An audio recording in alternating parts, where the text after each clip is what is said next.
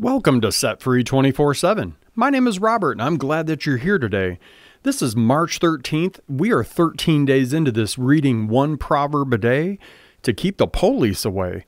How are you doing this week? How are you doing this last 13 days? Hopefully, some of what we're talking about here has kept you on the straight and narrow path. It's a good path to be on. I've been on the other path. It's a little bumpy, a little rocky, and sometimes ends in prison time. Definitely don't want that. So here we are, Proverbs chapter 13, reading out of the message version.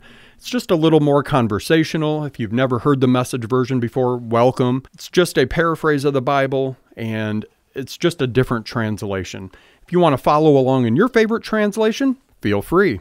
But we're going to be reading through Proverbs 13 here and seeing what God has to say. And this one is titled Walk with the Wise. Intelligent children listen to their parents Foolish children do their own thing. The good acquire a taste for helpful conversation. Bullies push and shove their way through life. Careful words make for a careful life. Careless talk may ruin everything. Indolence wants it all and gets nothing. The energetic have something to show for their lives. A good person hates false talk. A bad person wallows in gibberish. A God loyal life keeps you on track. Sin dumps the wicked in the ditch. A pretentious and showy life is an empty life. A plain and simple life is a full life. The rich can be sued for everything that they have, but the poor are free of such threats. The lives of good people are brightly lit streets. The lives of the wicked are dark alleys. Arrogant know it alls stir up discord, but wise men and women, they listen to each other's counsel.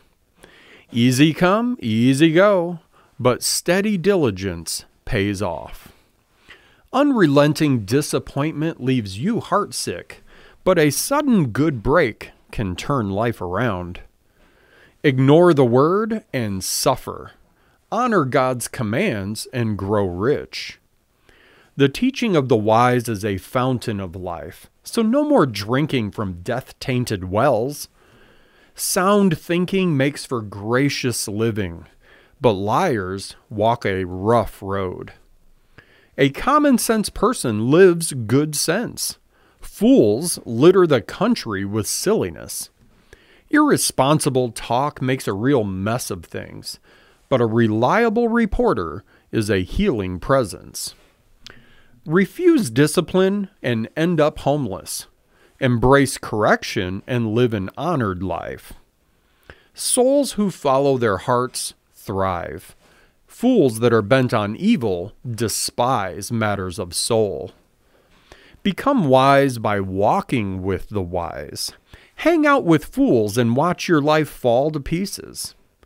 Disaster entraps sinners, but God loyal people get a good life. A good life gets passed on to the grandchildren. Ill gotten wealth ends up with good people. Banks foreclose on the farms of the poor, or else the poor lose their shirts to crooked lawyers. A refusal to correct is a refusal to love. Love your children by disciplining them. An appetite for good brings so much satisfaction, but the belly of the wicked always wants more. And friends, just like that, we are done with Proverbs chapter 13.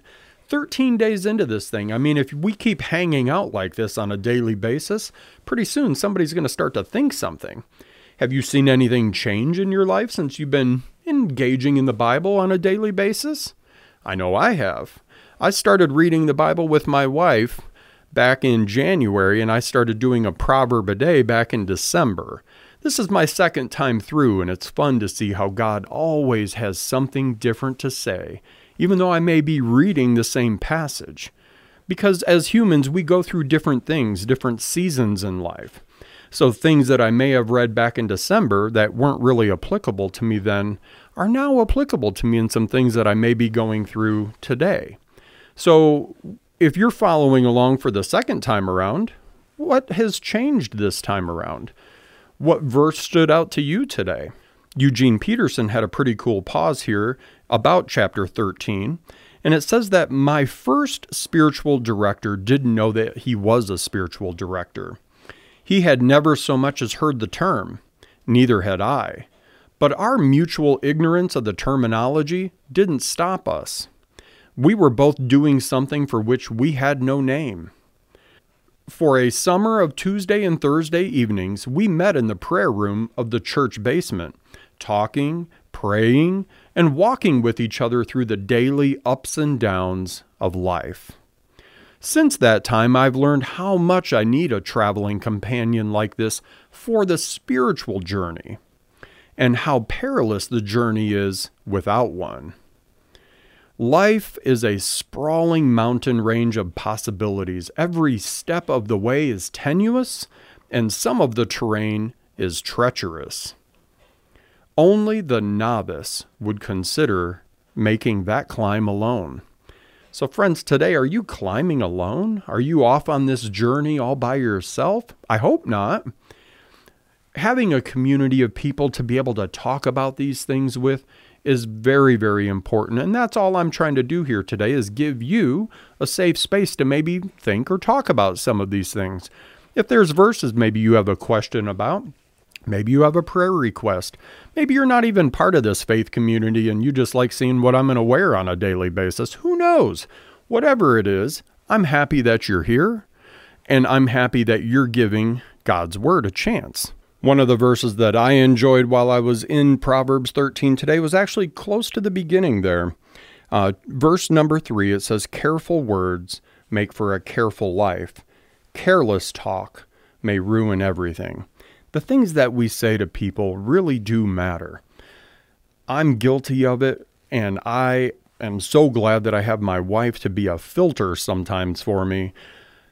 But we really need to watch the things that come out of our mouth. I've heard stories from people where they remember something negative that somebody said to them for years, decades even.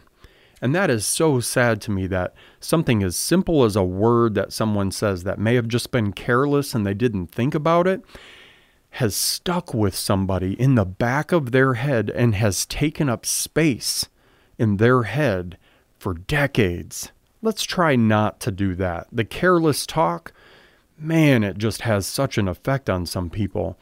So let's try and be a little bit more intentional with the things that we say compliments, building people up, edifying them, giving them some encouragement, a little bit of motivation, and the best one of all, hope.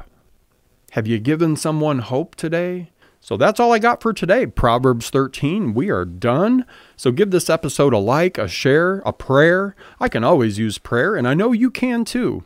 If you have any prayer requests, drop them down in the comments. I'd be more than happy to do that for you.